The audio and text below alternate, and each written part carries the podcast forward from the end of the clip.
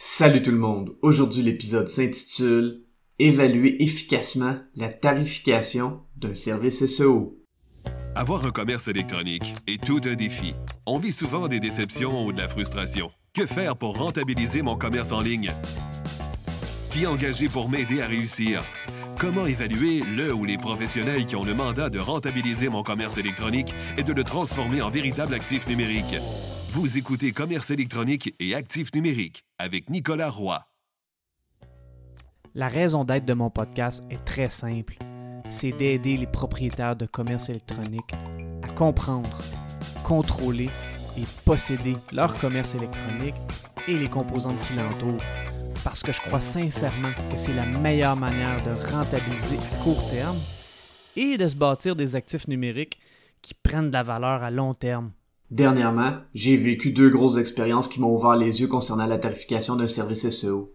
Pour être 100% transparent, je vis constamment des situations par rapport à la tarification de services SEO quand j'envoie des offres de services, mais ces deux expériences étaient différentes parce que je n'étais pas impliqué. Et donc ça m'a permis de prendre beaucoup de recul et de réfléchir à propos de ce sujet qui est important autant pour les professionnels du SEO que pour les clients, mais qui est aussi rarement abordé. Si vous voulez une consultation privée pour le SEO de votre site web, je vous invite à vous rendre au nicolaroy.pro et à prendre rendez-vous avec moi. Je vais commencer par vous raconter les deux événements pour vous donner du contexte et ensuite je vais partager ma réflexion. Un des événements qui m'a amené à réfléchir par rapport à la tarification d'un service SEO a été lorsqu'une personne a écrit dans un groupe sur les médias sociaux si le prix qu'elle avait reçu était bon pour un service SEO. Je connais pas cette personne, donc je connais pas vraiment son contexte, mais j'ai vraiment aimé la question parce que c'est très important. Déjà, la question m'a fait réfléchir, mais ce qui m'a le plus fait réfléchir, ce sont les réponses. Ces réponses provenaient probablement euh, de professionnels en SEO. En les lisant, ça m'a vraiment ouvert les yeux. L'autre événement qui est survenu est qu'une personne qui possède une entreprise m'a contacté et m'a demandé une offre de service en SEO, mais elle a fait quelque chose qui m'arrive très rarement. Elle m'a mis en fichier joint l'offre de service d'une autre agence. Cette agence est relativement connue, du moins je la connais, et elle a une bonne réputation pour ses services en SEO. Dans la question sur les médias sociaux, la réponse numéro un des professionnels du SEO qui répondaient était de savoir qu'est-ce que ça implique comme livrable.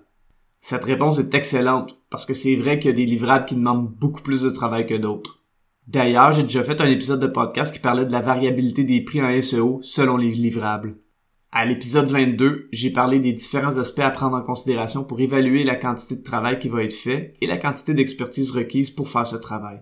Parce que plus il y a de travail et d'expertise impliquée, plus c'est normal que ça requiert un plus gros investissement. D'ailleurs, ça me fait penser à une discussion que j'avais avec un collègue graphiste qui a énormément de succès. Il me disait que parfois des clients viennent le voir avec le travail de d'autres graphistes et il doit tout recommencer à zéro parce que le travail a été fait sur de mauvaises bases. Je lui ai dit que c'était très intéressant parce que la situation est différente en SEO. En SEO, c'est assez rare que le travail est complètement mal fait s'il a été fait par une agence. Ça peut arriver si le SEO a été fait par une personne qui s'y connaît pas et qui a essayé des trucs, mais habituellement, si ça a été fait par une agence, les bases sont relativement bonnes. Le problème avec le SEO est qu'il est souvent incomplet. Il faut donc compléter le travail en ajoutant plein de livrables différents. La quantité de livrables est donc hyper importante. C'est donc normal que ce soit adressé dans la tarification du service. Par contre, quand je lisais la réponse des professionnels sur les médias sociaux pour répondre à la question, tout le monde parlait de livrables en demandant ce que ça impliquait. Même chose pour la personne qui a reçu la soumission. Il y avait des livrables et un prix qui s'y rattachait. J'ai fait la même chose à l'épisode 22 en parlant de plein de livrables différents. Au niveau des professionnels du SEO, c'est tout à fait normal de fonctionner comme ça parce que ça permet de quantifier la quantité de travail à faire et l'expertise requise en montrant un plan et ça donne une certaine transparence pour le client qui sait qu'il ou qu'elle va payer pour différents items. Maintenant, autant en regardant les commentaires sur les médias sociaux qu'en regardant l'offre de service, je voyais qu'il y avait des trucs qui clochaient. Les livrables sont un bon début, mais il y a deux problèmes majeurs avec eux. Le premier est que souvent, le client ou la cliente ne comprennent pas. L'idéal serait de les expliquer, mais ça demande de prendre le temps autant pour le professionnel du SEO que pour le client de comprendre. Le deuxième est que les livrables ont un ordre séquentiel à respecter et ils ont un ordre de priorité en termes d'importance pour les résultats. Certains livrables sont beaucoup plus importants que d'autres et c'est souvent pas mentionné autant dans les réponses sur les médias sociaux que dans les offres de services. Est-ce que je suis en train de dire qu'il faudrait enlever les livrables et seulement donner un prix pour le processus SEO? Non parce que ça manquerait de transparence sur ce qui est livré comme travail. Mais la question se pose. Est-ce que d'enlever les livrables dans une offre de service SEO enlèverait de la confusion et mettrait l'accent sur les résultats?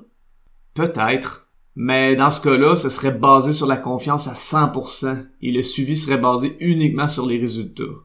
Le problème serait vraiment sur le suivi des travaux parce que parfois, il y a un délai entre le moment où le travail est fait et le moment où les résultats arrivent. Donc, dans une offre de service, il est bien d'y avoir des livrables pour la transparence, mais ce qui est le plus important, ce sont les résultats.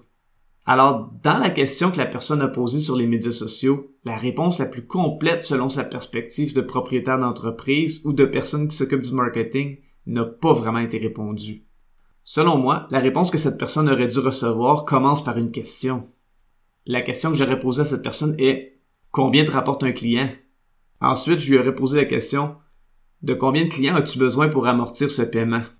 Il faut se souvenir que le SEO dure longtemps dans le temps. J'ai un client qui me paye plus depuis trois ans et qui est encore dans le top 3 pour un mot-clé très payant. Il m'a payé pendant six mois. Son retour sur investissement est énorme. Pour poursuivre, je lui aurais posé la question.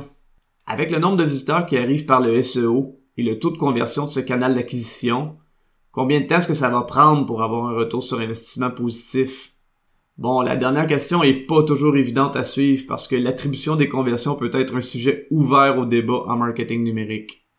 Est-ce qu'on attribue le mérite de la conversion au premier point de contact ou au dernier point de contact? Le SEO est souvent le premier point de contact, mais le courriel ou la publicité sur les médias sociaux avec le reciblage vont souvent faire le travail de conversion finale. Au moins, ici, on parle le langage du propriétaire d'entreprise ou de la personne qui s'occupe du marketing. En lisant les commentaires et en regardant l'offre de service SEO, ça m'a frappé comme une tonne de briques.